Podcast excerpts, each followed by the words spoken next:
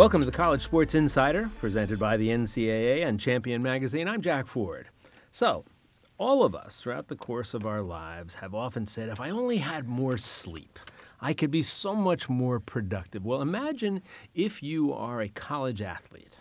And if, if you can go back to times when you were younger and remembering how you were struggling with the notion of, of performing at your highest level and still getting enough sleep, imagine that for somebody who is devoting dozens of hours a week to their sport. What's the impact? Well, we're going to talk about that with you. We are delighted to have with us today Dr. Roxanne Prichard, who's the scientific director of the University of St. Thomas Center for College Sleep also a professor, of assistant professor of neuroscience and psychology, and I think she's the right one for us to ask some of these questions to. So, Dr. Prichard, it's really nice to have you here with us. Oh, thank you. I'm thrilled yeah. to be here. So, uh, let me ask you the, the, the bigger question first. Okay. And then I want to start focusing on the center, what it does, and some of the things that you've been working through it.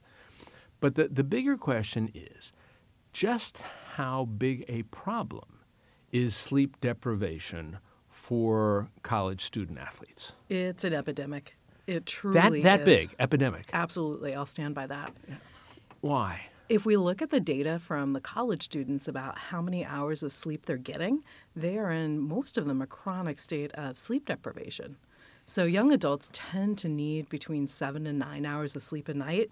Athletes in season need a little bit more.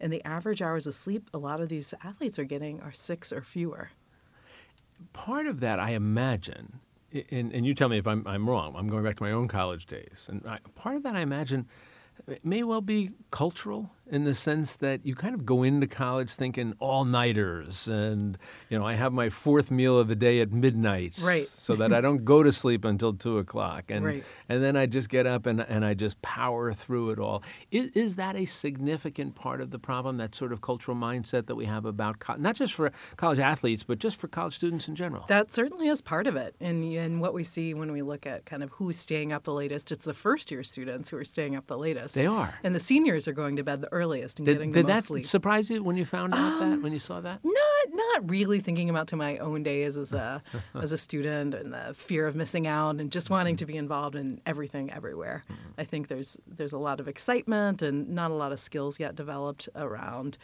optimal practices for time management. So I, th- I think it's the first year students who often end up going to bed the latest and waking up the earliest because they're the last to pick classes. So they get stuck with the 7:30 labs and the 8 a.m. philosophies. No All offense right. to a philosophy. so so we've sort of set the parameters for the problem. Right. Now let's let's focus in a little bit and let's let's talk about the center, um, the, the the Center for College Sleep. How did that come about? Well, my research so i'm a neuroscientist by training and so i study the sleeping brain the sleeping mind what happens when you don't get enough sleep. Um, i teach in the psychology and neuroscience program at st thomas and my research has always been around sleep. Once i started teaching full time i just noticed how tired and exhausted students were and how that was negatively impacting their health their mental health their happiness in ways that they didn't have a lot of insight into right? So if you're hungry, you know you're hungry. Right. When you're sleepy, you don't have insight usually that you're sleep deprived. Why, why isn't that? Because uh, you'll be yawning, right, and your head will be yawning, your eyes are drooping, your head is dropping on the table. Irritable. Why don't you say to yourself, "This must mean I'm sleep deprived"? Because this is what a lot of students coming out of high school feel is normal for them. They're they think it's normal to be easily distracted and irritable and like always needing energy drinks or coffee to stay awake or another stimulus. So, uh, honestly, many of the students I work with don't know what it's like to go to bed and sleep until they're done sleeping for like a week in a row. They just haven't experienced that throughout their days as a high school student and certainly not in college. Let me take you back to something you just said, and then we'll come back to the center. You mentioned about high school kids. Right. So, is, is that where this starts? Do you think I mean, so? It becomes uh, a natural continuum for them into college? Mm, it's hard to say where it starts. American mm-hmm. culture is a sleep deprived one, so we don't value sleep as much as other cultures do. Why do you think right. that? What do you think that is? I don't know. Some sort of American industriousness, or, or the cell phones go go go go go. You could be you could be being productive rather than. Productive than round the clock. Sleep is not considered a productive activity. Right. Uh, I mean, even if you're not very efficient, at least you're right. productive, right? right. Right. so. Um, I don't. I, I don't want to say it's a high school problem, mm-hmm. but high school starting so early definitely exacerbate it. Yeah. So so you now get high school students getting into mm-hmm. college, they are used to this this routine, if you right. will, this absence of sleep routine. Right. They get into college, as you and I mentioned. Now it's I'm a college student now. Right. I'm really not going to get any sleep. Right. That that, that um, in in some ways enhances or exacerbates this problem. So let's get us back to the center now. So you're right. teaching, you've, you've, you've focused on that for more than a decade, and right. teaching courses on sleeping. So, so how does the center now come into so, existence? So um, about 10 years ago, uh, the director of our wellness center, Bertie Cunningham, approached me and said, hey, sleep is one of the issues that we find correlating with alcohol, with mental health, with stress, with illness, with everything. When we look really closely at our data, sleep shows up as a predictor variable for almost all of our student health concerns. Was were you surprised to find that? Uh, me personally, no, because, no, because I've spent what the last. you do. Yeah, that's but it what sounds I like other people were. But other people are like, huh.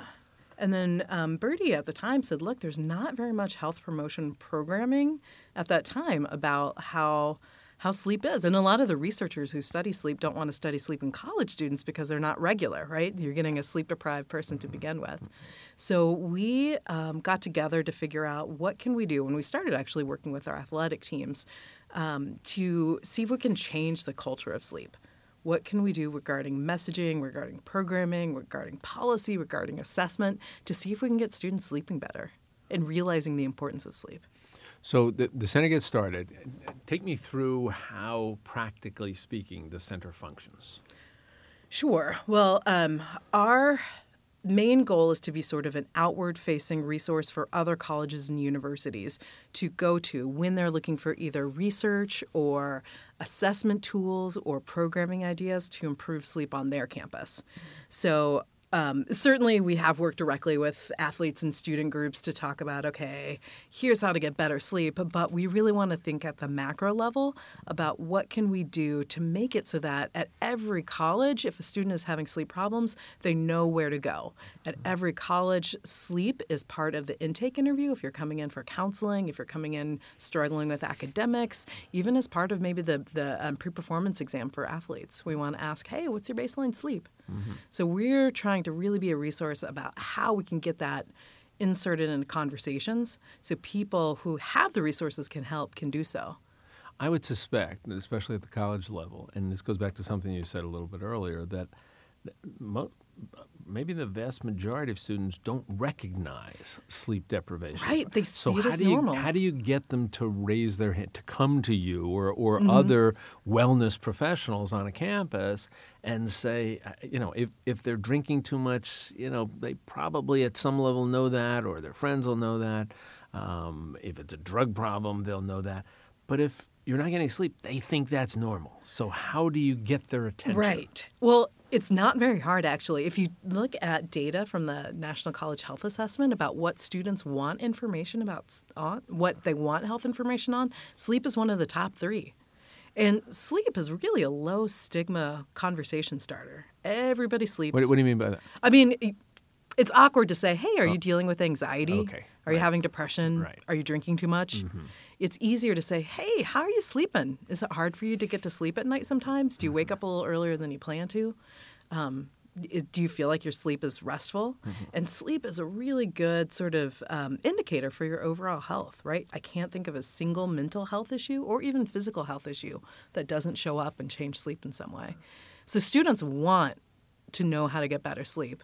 They recognize that the culture says go, go, go, go, go. But what they don't know is that the students who are performing the best, have the highest grades, are breaking most of the records, are actually the ones getting eight plus hours of sleep. How do you get that message across to them? Oh, that's fun. That's where um, we work closely with Bertie Cunningham to think about. Um, she's more from a health promotion standpoint. Mm-hmm. What can we do with social norming mm-hmm. to get, say, some key players, um, some captains on teams saying, hey, you know what?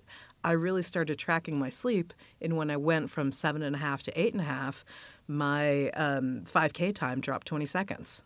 Right? So when you get the the athletes starting to kind of talk about it and say how much better they feel and see like, hey, I really didn't have too many injuries this season at all. That's when it kind of picks up. How do you deal with then a a student athlete who who says, "Well, I I, I think I'm not getting enough sleep." Mm-hmm. Right? But I just I'm just too busy. There's just nothing I can do about it. I, I'm Right. sorry. It, it's gotta. I don't have enough hours in my day. Right. And it's either my grades and studying are going to suffer, or my training and practice are going to stuff, suffer, or I'm not going to get enough sleep. And given those three options, I'm going to grab the sorry, you're just not going to get Yep. enough sleep yep. option. So we say, can you give me a week? Can we try just a week of trying a sleep extension program?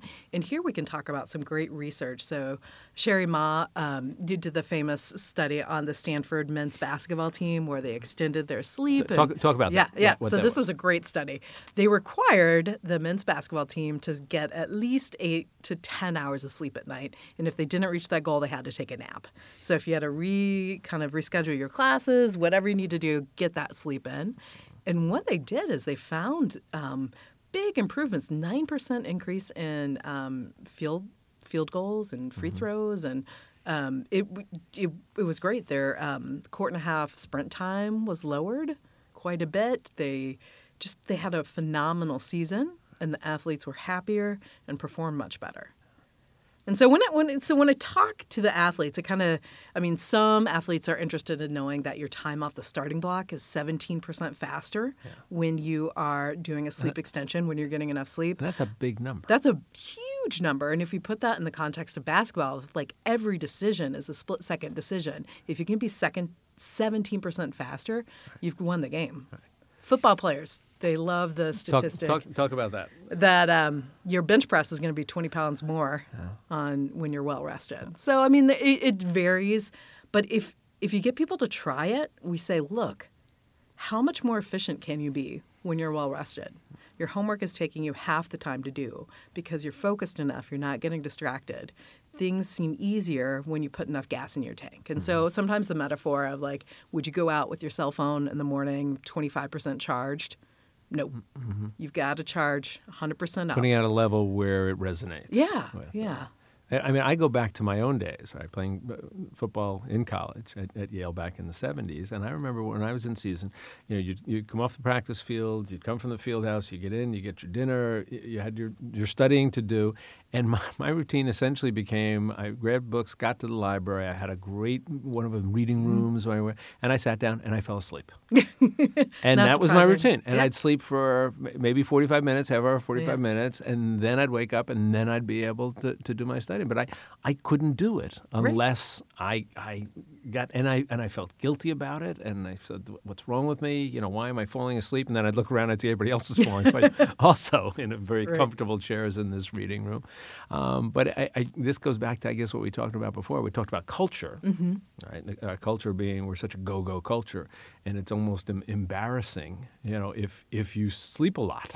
You Right. know, when, when, as you said, most medical studies saying that's one of the best things you could ever do. So you've got culture, and then you have habit. Right. You know, so it, it for me, it, it I, I would think that breaking those habits, Mm-hmm. you know, and and perhaps your your best weapon in your arsenal is statistics.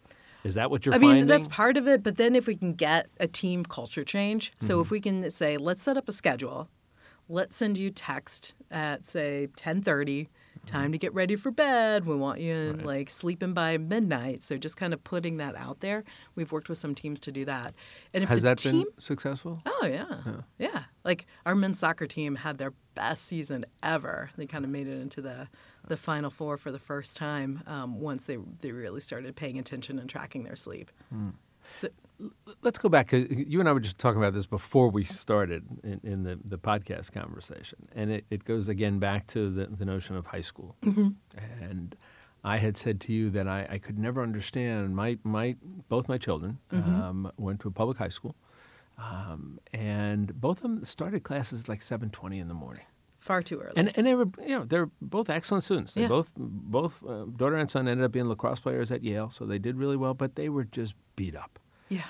and and yet you, it seems to be so entrenched and you see studies coming out and and when you're looking at a high school kid what sort of sleep should high school students not just athletes Right. but all high school students what should they be getting They are going to need more like the seven to nine hours, and honestly, more sometimes eight to ten hours of sleep a night.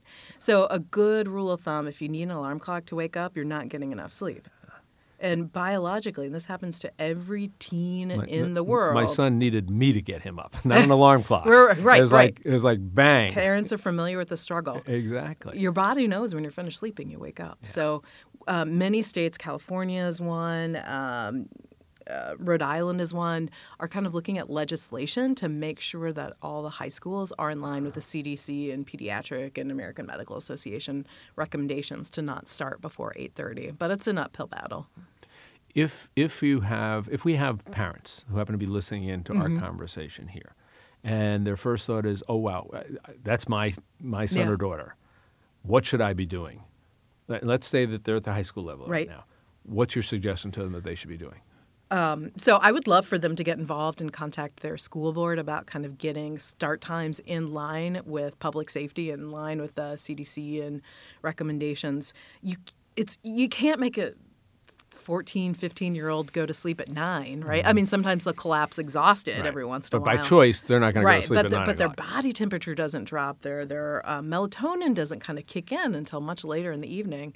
So it- you can try turning out the lights and Mm-hmm. taking the um, having the cell phones kind of not in bed with Mm-hmm. with people that helps a little bit but the best thing from my perspective would be a policy change where you get high school starting later if in fact now we have co- college let's call it college level now college level coaches or administrators who are listening into this Mm-hmm. conversation um, and they're saying wow you know, you know, they've got a whole center here at, at this school that's great we don't have anything like Mm-hmm. Right. that in our school and they, their next question is so what can we do Oh, I've got answers All for right, that. good. Yeah, yeah. So one of the things we've developed is a questionnaire, um, the College Sleep Questionnaire, which is customizable to every campus, and it's basically to address the need that we don't have a shared vocabulary around sleep.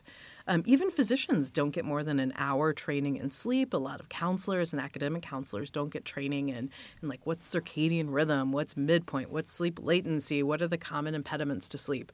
So we wanted to create something that would really help colleges address and identify what are students' sleep needs. You know, for some students, they just need to know, okay, don't take the ADHD medicine in the afternoon, lay off the caffeine, and try to use better study habits. And here's the counselor on campus that can help. Other people might have sleep disorders and not know it. Other people might be struggling with depression and anxiety and have that be undiagnosed and interfering with their sleep and need more uh, help from counselors. So it's kind of allowing um, students to take a quick assessment on their own time, on their phones, and figure out where where can they go on their campuses to get help, and on nine different parameters of sleep. So it could be physiological or behavioral or psychological impediments. All right. and what should coaches know about Oh, this so coaches think students, their student athletes, are sleeping a lot more than they are, and we can, oh that's very interesting yeah, um, thank the NCAA um, Sports Science Institute for some of the that data. So, so the coaches are thinking that the athletes are getting more sleep than they are. Um, the, the would want the coaches to know Is, is part of that that the athletes don't want to tell coaches, look, I'm not getting uh, enough sleep? maybe, or there's just this whole sort of, did you get good sleep the night before? Is the Yeah, night before the right. game is the, the, the day that's really important? So those are just old old myth that And, and again, the student athletes research. might be answering that question, yes, thinking, not realizing they're not getting Right, right. sleep. So they, they could be like, oh, yeah, I sleep great. I fall asleep on the bus. I fall asleep, uh, you know, I can fall asleep anywhere. But that's actually a sign of extreme sleep deprivation. Right, So the, the questions that you should be asking is like, how many hours are you getting? Are you getting it about the same time every night? Do you feel like you need an alarm clock to wake up? Are you making, or do you have snoring or sleep apnea issues? Um, do you feel like nightmares are waking up? Like, w- what's going on with your sleep? And, and where we're really seeing this play out is about doubling the injury rates for college athletes with bad sleep. All right, that was the last question I was going to Yeah. ask you. Is is how other than uh, or in addition to Mm-hmm. the notion of academic performance, um, athletic performance, I wanted to ask you about relationships to injuries. Absolutely. So, sleep deprivation is bad for injuries in a number of ways. One is when you're sleep deprived, your body goes into a crisis mode. Like your, your physiology shifts. You're, you're more shifted to fight or flight syndrome. So you're less likely to invest in the physiological resources that do cell repair, tissue growth, et cetera. So your recovery from sort of minor injuries is slower when you're not getting good sleep. So there's that. And also, you're just clumsier, right? You're slower to react, slower to figure out where your body should be. I mean, some of these injuries are just tripping down the stairs or not paying attention and walking into a pole, right? Mm-hmm. So it could be any number of things. It doesn't need to be on the field, but for many, many reasons, some physiological, some behavioral, sleepy people are much more likely to become injured. That's both for car accidents and just walking around and playing sports. Yeah. Well, it, it is a fascinating field, Dr. Roxanne Prichard. We appreciate you spending some time with us, and, and, and you did a lot of teaching no. in this last 20 minutes or so, uh, which I think is going to be helpful to a lot of people out there. Um, it, it's, as we said, it's fascinating, cha- ever changing, and we hope that we can continue this conversation with you um, down the road. But good luck to you and to the center. Thank you so much. Thanks for having me on does it for this edition of College Sports Insider. We're glad you were able to join us. I'm Jack Ford. Look forward to talking with you again real soon.